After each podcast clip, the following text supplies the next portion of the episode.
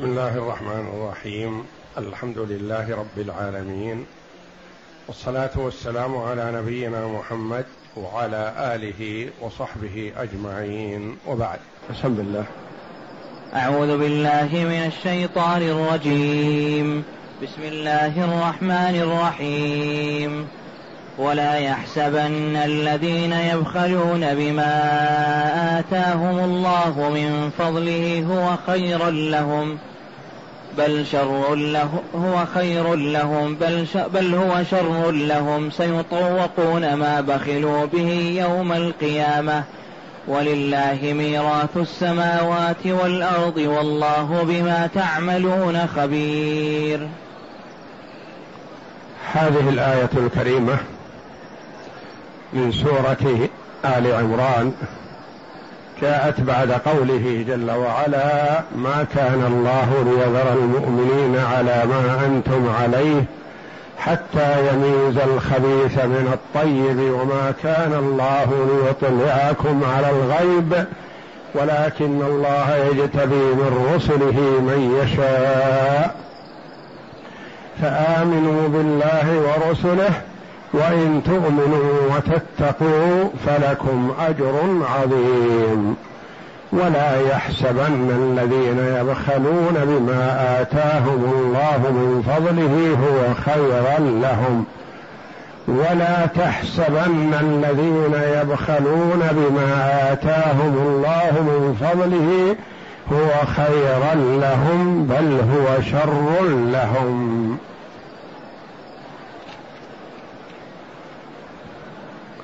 بعدما حث جل وعلا على الجهاد في سبيل الله وبين أن الله جل وعلا يبتلي العباد بهذا العمل وبين جل وعلا ثواب من قتل في سبيل الله.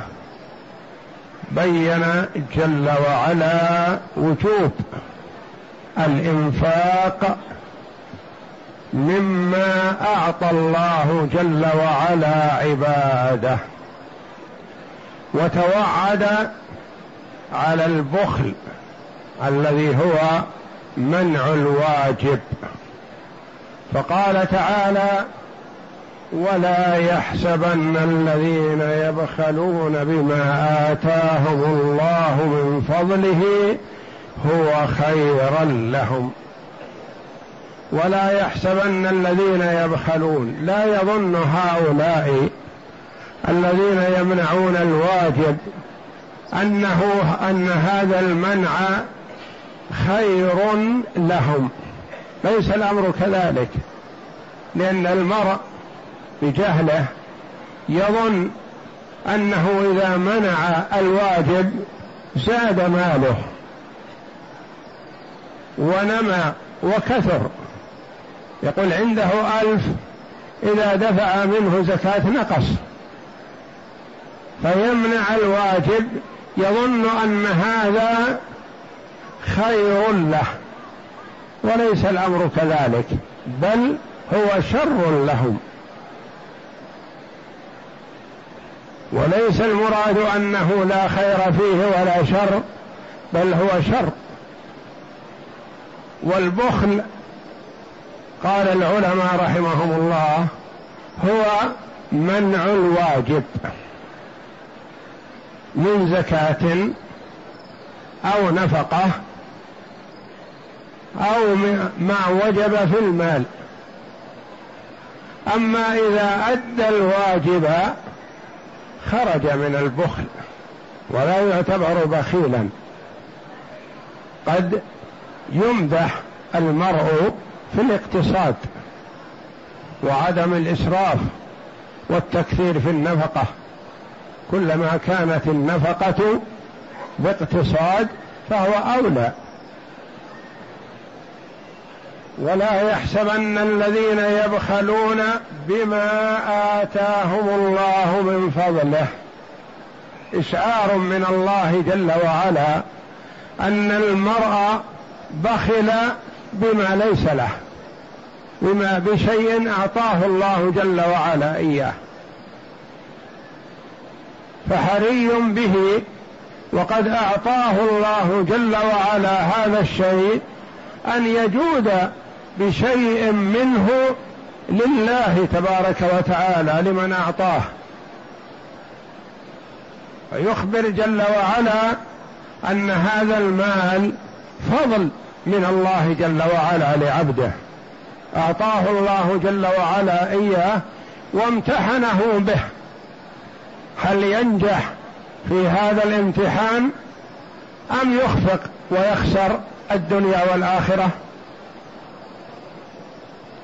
الذين يبخلون بما آتاهم الله من فضله لأن هذا شيء أعطاك الله إياه وطلب منك حق الله جل وعلا حقه فيه. أعطاك الجزيل والكثير ولم يطلب منك جل وعلا إلا القليل. فالزكاة في المال شيء يسير وتزيد وتنقص بحسب الكلفة وزيادة المال. فكلما كان زيادة المال أحرى والكلفة أقل كانت الزكاة أكثر. وكلما كانت الكلفة أكثر والنمو أقل كانت الزكاة أقل. فهي تتراوح بين اثنان ونصف في المئة إلى عشرين في المئة.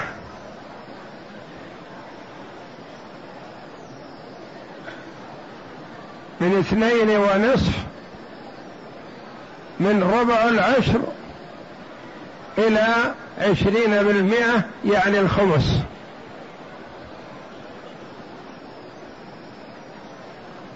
فالركاز ما وجد من دفن الجاهلية يجب فيه الخمس.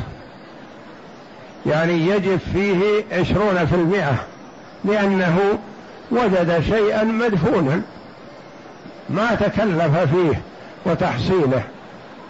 فأوجب الله حقه فيه الخمس.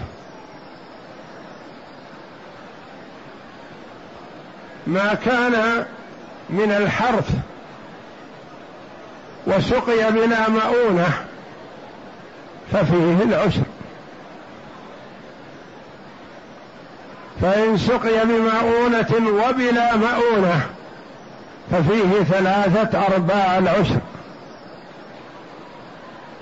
وإن سقي بمؤونة وكلفة ففيه نصف العسر.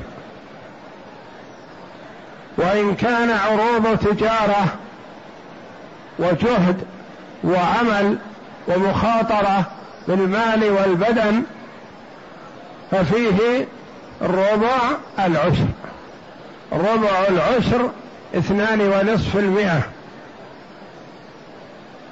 نصف العشر خمسة في المئة. ثلاثة أرباع العشر سبعة ونصف في المئة. العشر عشرة في المئة. الخمس عشرون في المئة. نوع جل وعلا الواجب بحسب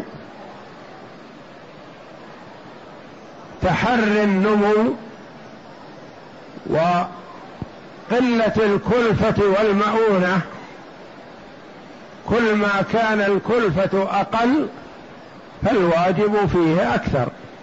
وكل ما كانت الكلفة أعظم فالله جل وعلا يخفف الزكاة تدريجيا.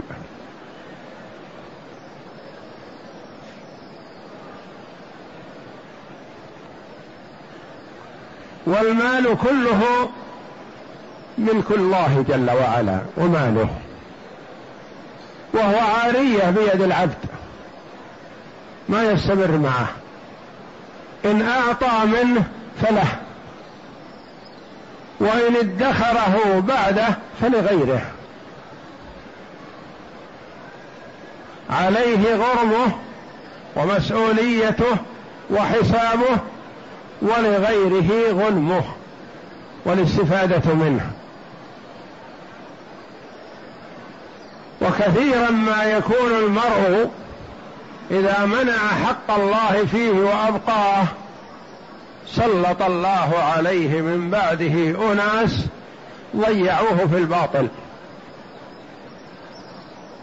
لأنه ما طهر هذا المال. يحتاج إلى تطهير وإلى غسل وإلى تنظيف. ما طهر فبقي في الشر والخبث.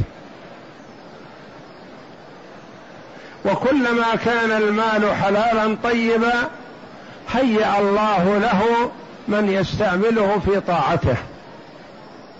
وارث ينفقه في مرضاة الله تبارك وتعالى وإلا المرء ما يذهب معه بشيء.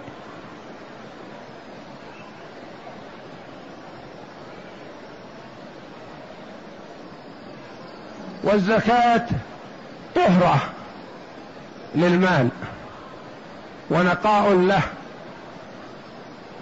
وتنقية مما يشوبه وتزكية للقلب وتطهير له من الشح والنفاق والكفر والبذل في مرضاة الله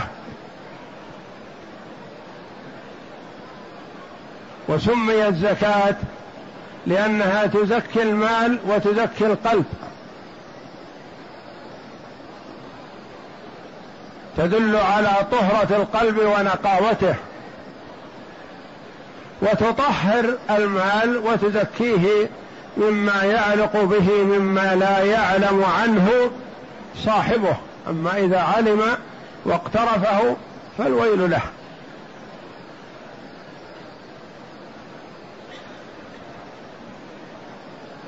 ولا يحسبن هؤلاء الخطاب لمن يبخل بالمال.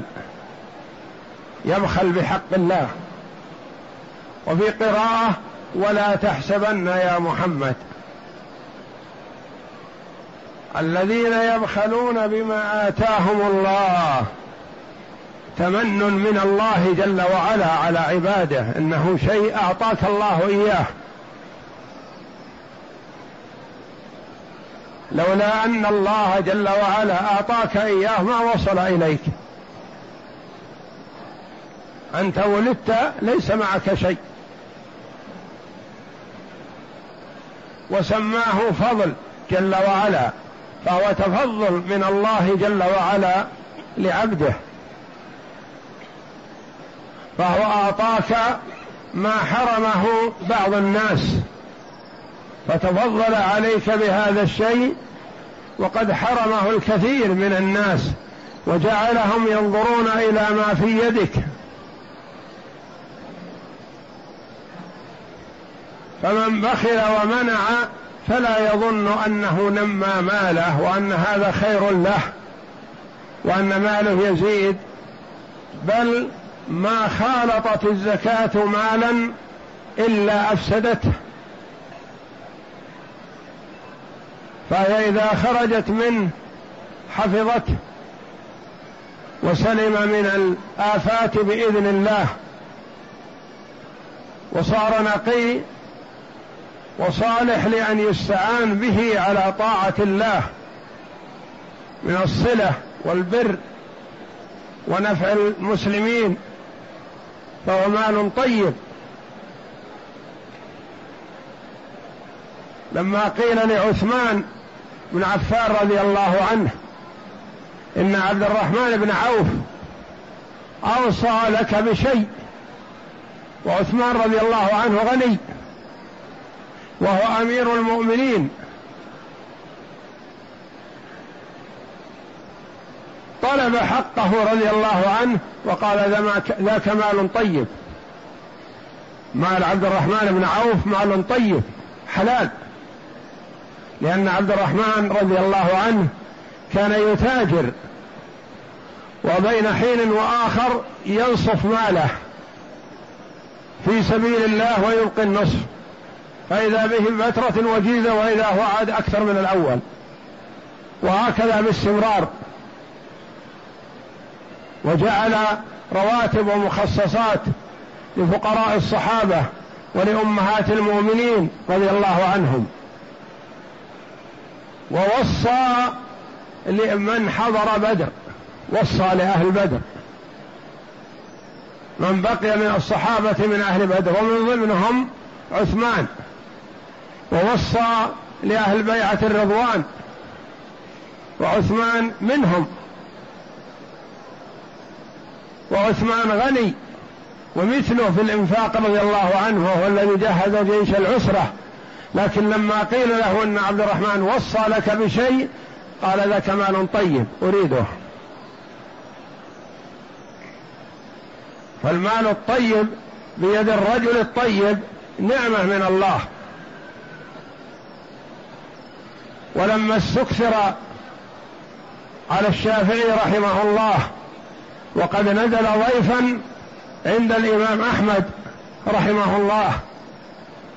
فقدم له عشاءه فأكله. وكان يزيد عن عشاء النفر الواحد. فتعجبت بنت الإمام أحمد رحمة الله على الجميع من أكل الشافعي. كيف يأكل هذا الطعام الكثير؟ والعلماء وال والعباد يتخففون ما يأكلون إلا البلغة. ليقوم الليل. فانتقدت عليه انتقادات عدتها على أبيها من ضمنها أنه أكل الطعام وكان أكثر من نصيب الواحد. وعرف الإمام أحمد رحمه الله أن الإمام الشافعي محق في أعماله وتصرفاته وما اتخذه فأحب أن يعرض عليه انتقادات البنت. انتقدت عليه ابنته مع أن الإمام أحمد يثني على الشافعي فقالت كيف يثني عليه أبي؟ ومعروف أن الإمام أحمد لا يثني إلا على من يستحق الثناء. فرأت على الشافعي ملاحظات غريبة وقصتها على أبيها. فقصها الإمام أحمد على شيخه الإمام الشافعي رحمة الله على الجميع. فأجاب عنها من ذلك الطعام؟ لو قدم له طعام أكثر من نصيب الواحد وأكله. فقال منذ كذا ما أكلت. وبعد مغادرتي من عندكم أمضي عليه أيام. وما يقدمه الإمام أحمد وما يقدمه أحمد مال طيب يستشفي به رحمه الله. يقول مال حلال ما في شبهة. ولاحظت عليه أنه استلقى في فراشه ونام إلى الصباح وما قام من الليل. فأخبر رحمه الله أنه كان يتأمل ويحلل حديث رسول الله صلى الله عليه وسلم من أوى إلى فراشه بعد العشاء حتى طلع الفجر. واستخرج من حديث واحد مئة مسألة. ما فعل النغير يا أبا عمير. وتقول إنه أعطي مال يتوضأ به لقيام الليل وما قام من الليل. وقام لصلاة الفجر ولم يتوضأ. الماء بحاله الذي أعطي له. فقال أولا أنه ما نام. وفضل التأمل في الحديث على قيام الليل. لأن طلب العلم لا يعدله شيء من صحة نيته. وقال إنه ما احتاج إلى الوضوء لأنه ما نام. من بعد صلاة العشاء يتأمل في هذا الحديث حتى طلع الفجر. ولا احتاج إلى وضوء.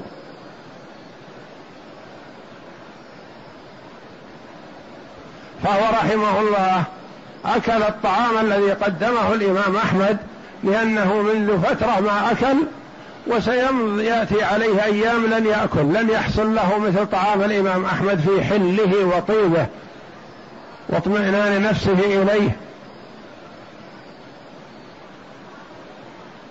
فالمال الطيب بيد الرجل الطيب نعم الزاد للدار الآخرة كما أنه زاد في الدنيا فهو زاد في الآخرة. نعم المال الصالح بيد الرجل الصالح. فالمال الطيب يهيئ الله لصاحبه ذرية أو ورثة ينتفعون به ويستعينون به على طاعة الله لأنه مال زكي. بخلاف المال المخلوط بالحرام فهو كثيرا ما يسلط عليه ورثة يستعينون به على الباطل والعياذ بالله. ولا يحسبن الذين يبخلون بما آتاهم الله من فضله هو خيرا لهم. لا يحسبونه خير وقد يتوهم أنه لا خير فيه ولا شر يعني شيء مباح. فرفع الله جل وعلا هذا الوهم فقال بل هو شر لهم. بخله في الزكاه دين عليه. يسدده في الدنيا إن استطاع ومن الله عليه بذلك والا يسدده في الدار الآخرة. يجني ثماره في الدار الآخرة إذا لم يخرج الواجب فيه. ما هو هذا؟ بينه جل وعلا بقوله سيطوقون ما بخلوا به يوم القيامة. سيطوقون به. هذا المال الذي بخلوا به ولم يخرجوا الزكاة منه يكون طوقا في أعناقهم. طوقا من نار. أو حية. شجاعا اقرع كما سيأتي في الحديث. يتبعه ويهرب منه حتى يدركه فيمسك بشدقيه ويلتوي عليه ويقول أنا مالك أنا كنزك.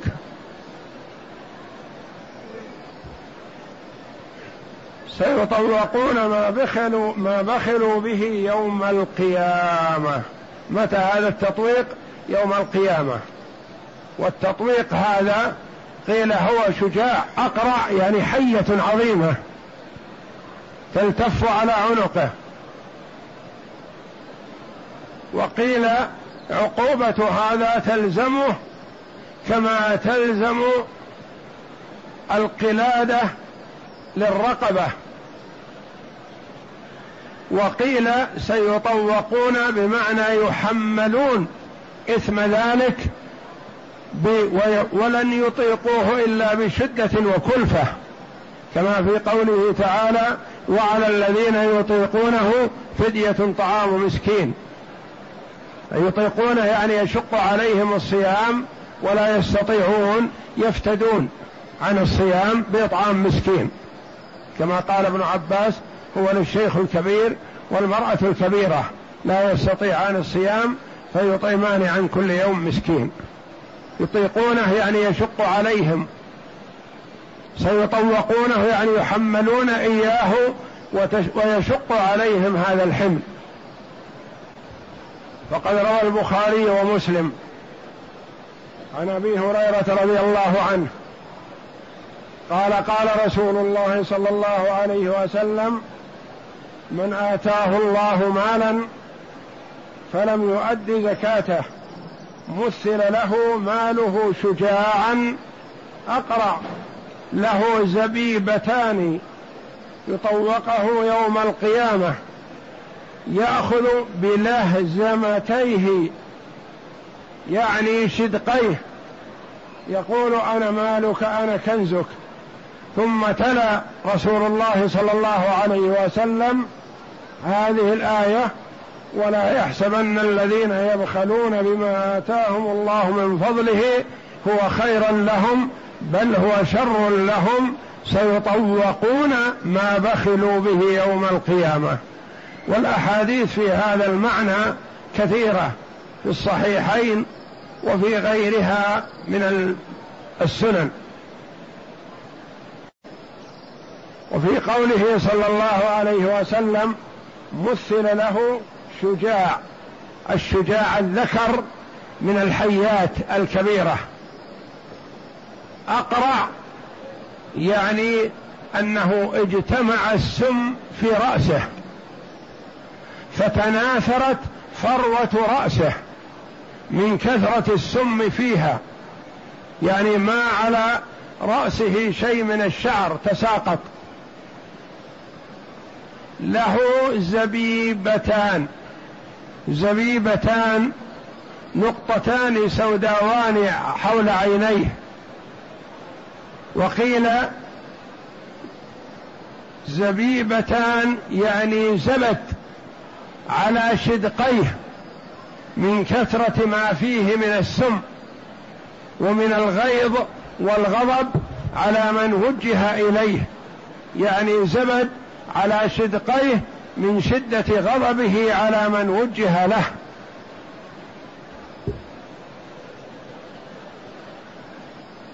يطوقه يوم القيامة يكون طوقا عليه يلتوي عليه. ثم يأخذ بلهزمتيه يعني بشدقيه بخديه وينفضه.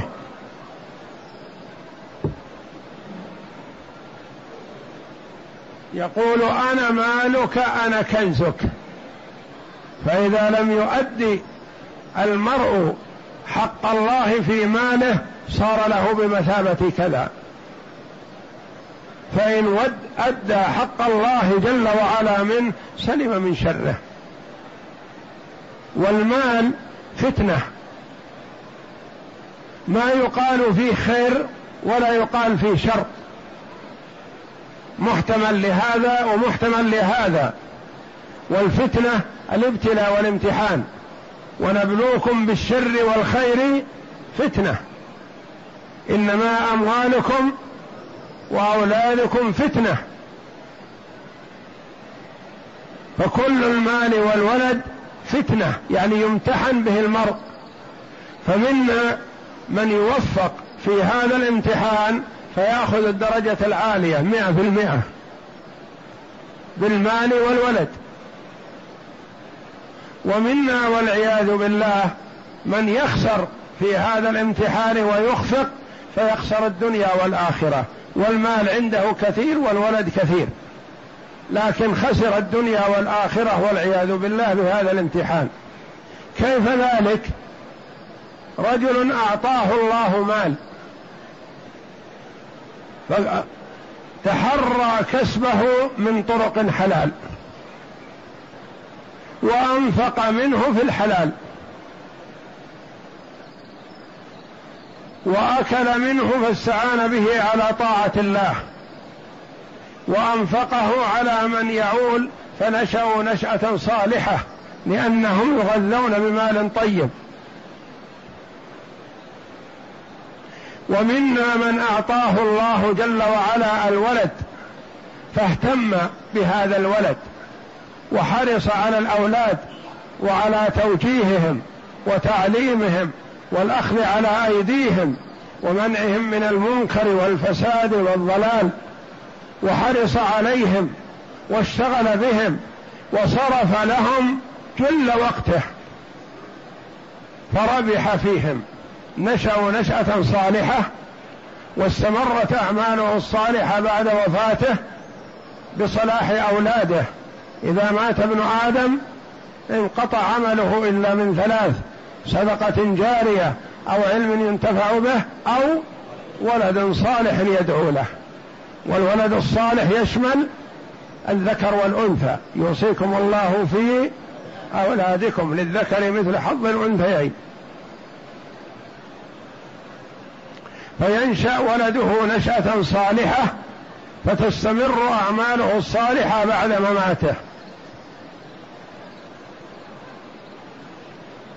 والمال والولد مما ينفع بعد الممات كما جاء في هذا الحديث الصحيح.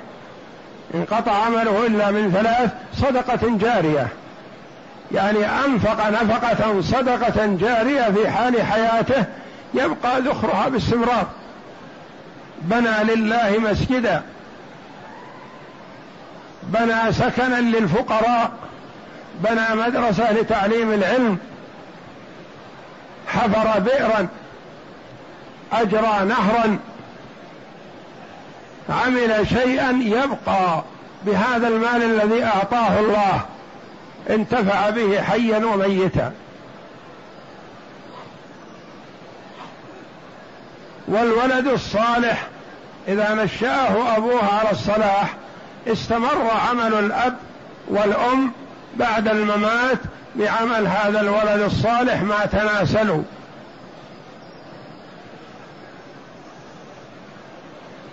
ومنا والعياذ بالله من إذا أعطي المال بخل به في الواجب ولم يؤدي زكاته ولم يؤدي حق الله فيه والمال لابد أن يخرج. إن صرف في الخير وإلا صرف في الشر. يصرفه في معصية الله. تجده لا يعطي الفقير الشيء اليسير المال الكثير فيما يسخط الله تبارك وتعالى.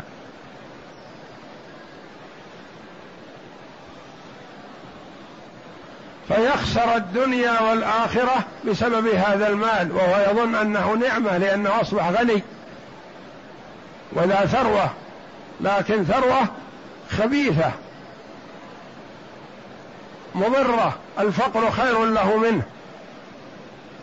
ومنا من إذا أعطي الولد أهمله وضيعه واشتغل بجمع المال وما يروق له وما يستأنس به وترك ولده لا يسأل عنهم. صلحوا أو فسدوا صلوا أو ما صلوا. ما يبالي لأنه مشغول مشغول عنهم وهم أهم شغل. كيف يكون مشغول عن أهم ما يملك في هذه الحياة هو الولد مشغول عنهم تركهم فسدوا. فيسأل عنهم يوم القيامة يا أيها الذين آمنوا قوا أنفسكم وأهليكم نارا وقودها الناس والحجارة. كلكم راع وكلكم مسؤول عن رعيته. الرجل راع في أهل بيته ومسؤول عن رعيته. والمرأة راعية في بيت زوجها ومسؤولة عن رعيتها. كل على حسب مسؤوليته. حتى الخادم الفراش والخادم في البيت مسؤول عن ما جعل إليه. ألا كلكم راع وكلكم مسؤول عن رعيته. من الإمام الأعلى ولي أمر ولي الأمر إلى الخادم في البيت كل على قدر وظيفته ومسؤوليته. فهذا الذي أعطي الولد وضيعه خسر الدنيا والآخرة والعياذ بالله. ما استفاد من دنياه لآخرته فمآله إلى النار والعياذ بالله. فيكون وإن تنعم في الدنيا فقد خسرها. لأن الدنيا وجدت لتكون مزرعة للآخرة. فمن زرع فيها خيرا حصد خيرا وانتفع من دنياه لآخرته. ومن الناس من يقصر نفعه على دنياه فيضمحل ويذهب. ويخسر الآخرة فكأنه خسر الدنيا والآخرة. سيطوقون ما بخلوا به يوم القيامة. ثم ختم الآية جل وعلا بأن المال حقيقة هو مال الله. هو ماله سبحانه هو الذي أعطاك إياه ويسترده. فإن انتفعت به نفعك. وإن لم تنتفع به حرمت من نفعه ورجع إلى صاحبه. من وارث إلى وارث حتى يصل إلى الله تبارك وتعالى فهو لله وهو المالك الحقيقي. ولله ميراث السماوات والأرض. كل ما في السماوات وما في الأرض إلى الله جل وعلا. لأن الخلق كلهم يموتون ولا يبقى إلا الواحد الأحد جل وعلا. حتى ملك الموت يموت. فهو آخر من يموت. لأنه يوجه لقبض أرواح العباد والناس شيئا فشيئا حتى إذا لم يبق إلا هو قال الله جل وعلا ليمت ملك الموت. كل من عليها فان ويبقى وجه ربك ذو الجلال والإكرام. فيموت ملك الموت ولا يبقى حي إلا الله وحده لا شريك له. فهو المالك الحقيقي لكل شيء. ولله ميراث السماوات والأرض. والله بما تعملون خبير. والله بما تعملون. وفي قراءة والله بما يعملون خبير. فيها بشارة وفيها نذارة فيها تشويق وفيها تخويف وهذه من بلاغة القرآن. تشويق وبشارة لمن ينفق ماله في مرضاة الله. الله مطلع عليك. تنفق ريال ألف أقل أكثر الله مطلع عليك ويسجله لك. لا تخفى عليه خافية.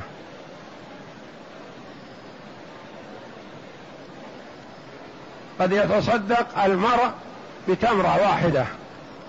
يجدها يوم القيامة كالجبل العظيم. ينميها الله جل وعلا لصاحبها. وقد يتصدق المرء بالشيء الكثير لا يكون لا قيمة له عند الله لأنه أعطاه رياء وسمعة. وقدمنا إلى ما عملوا من عمل فجعلناه هباء منثورا.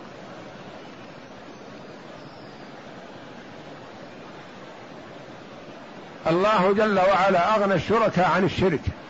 من عمل عملا أشرك معي فيه غيري يقول الله تركته وشركه. والله بما تعملون خبير. فيها تخويف. لمن بخل ومنع وأنفق في غير مرضاة الله. انتبه فالله مطلع عليك. انتبه أيها المحسن وأبشر فالله مطلع عليك. ما لا تنتظر ثناء الناس ولا مدحهم ولا ذكرهم إياك بالخير لا. يكفيك أن الله مطلع عليك.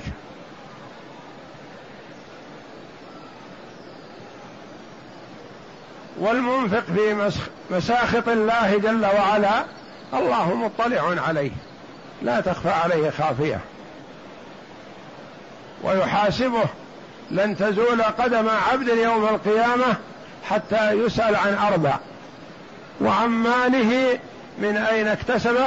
وفيما أنفقه. كيف اكتسبه؟ من حلال أو حرام؟ وكيف أنفقه؟ وليس لابن آدم من ماله إلا ما أكل فأفنى أو تصدق به فأمضى. ينفعه ما تصدق به وما عدا هذا فهو مال الوارث.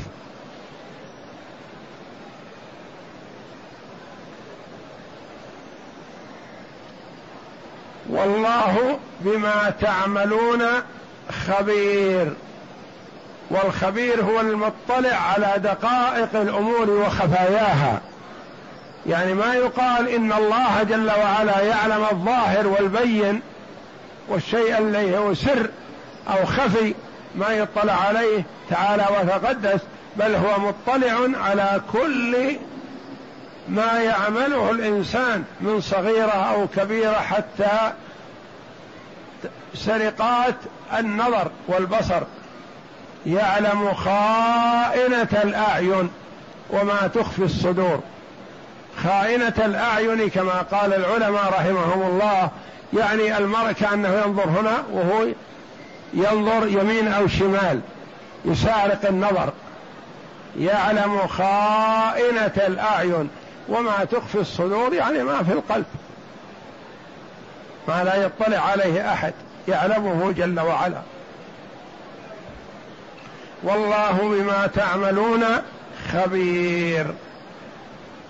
اقرأ.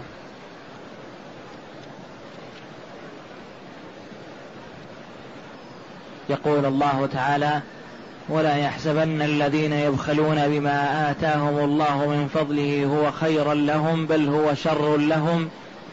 أي لا يحسبن البخيل أن جمعه المال ينفعه بل هو مضرة عليه في دينه وربما كان في دنياه ثم أخبره بمآل أمر ماله يوم القيامة فقال تعالى سيطوقون ما بخلوا به يوم القيامة.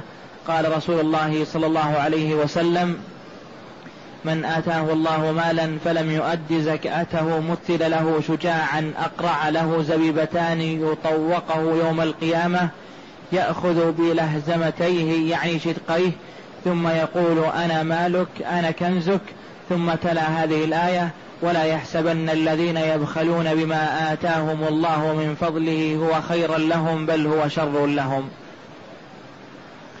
وعن ابن عمر رضي ابن عمر رضي الله عنه عن النبي صلى الله عليه وسلم قال إن الذي لا يؤدي زكاة زكاة ماله يمثل له يوم يوم القيامة شجاعا أقرع له زبيبتان ثم يلزمه يطوقه يقول أنا مالك أنا كنزك. هذا إذا كان المال دراهم ودنانير وعروض تجارة. وإذا كان من الإبل أو البقر أو الغنم فإنه يبطح لها في قاع وتطعه بأخلافها بأظلافها وتنطحه بقرونها ويعذب به حتى يقضى بين العباد فيرى مصيره إلى الجنة أو إلى النار. يعني قد يكون مع هذا التعذيب هو من أهل الجنة لكن يتأخر دخوله الجنة لأنه موحد يشهد أن لا إله إلا الله لكن بخل بالواجب فيعذب به لهذا. وعن عبد الله بن مسعود رضي الله عنه عن النبي صلى الله عليه وسلم قال ما من عبد لا يؤدي زكاة ماله إلا جعل لا جعل له شجاع أقرع يتبعه يفر منه فيتبعه فيقول أنا كنزك. ثم قرأ عبد الله مصداقه من كتاب الله سيطوقون ما بخلوا به يوم القيامة. وقال العوفي عن ابن عباس رضي الله عنهما نزلت في أهل الكتاب الأحاديث كثيرة عن أبي هريرة وعن ابن عباس وعن ابن مسعود وغيرهم من الصحابة رضي الله عنهم بألفاظ متعددة كلها محذرة للمرء من البخل بما أوجب الله جل وعلا عليه من الزكاة. وعن ابن عباس رضي الله عنهما قال نزلت في أهل الكتاب الذين بخلوا بما في أيديهم من الكتب المنزلة أن يبينوها رواه ابن جرير. ويروى عن ابن عباس رضي الله عنهما أنه قال هذه الآية في اليهود. قيل كيف ذلك؟ قال نعم لأن عندهم علم ومعرفة لمحمد صلى الله عليه وسلم وبخلوا بهذا ما أخبروا به جحدوه. ولا شك والله أعلم أن الآية تشمل الجميع. كل من جحد واجبا سواء كان واجب علمي أو واجب مالي كله يعتبر ممن بخل ببيان وإظهار الواجب. والصحيح الأول وإن دخل هذا في معناه وقد يقال إن هذا أولى بالدخول والله سبحانه وتعالى أعلم. يعني جحد صفة النبي صلى الله عليه وسلم عند اليهود وأنهم يعرفونه كما يعرفون أبناءهم أعظم إثما من جحد الزكاة والمال. ولكل وعيد والعياذ بالله. والنبي صلى الله عليه وسلم دخل على اليهود في مدراسهم وقال أنشدكم بالله. أتجدون صفتي؟ قالوا نعم نجد صفتك لكن بعدما تفكرنا وتأملنا ونظرنا وجدنا ما تنطبق عليك. ما تنطبق عليك. والله جل وعلا أخبر أنهم يعرفونه كما يعرفون أبناءهم.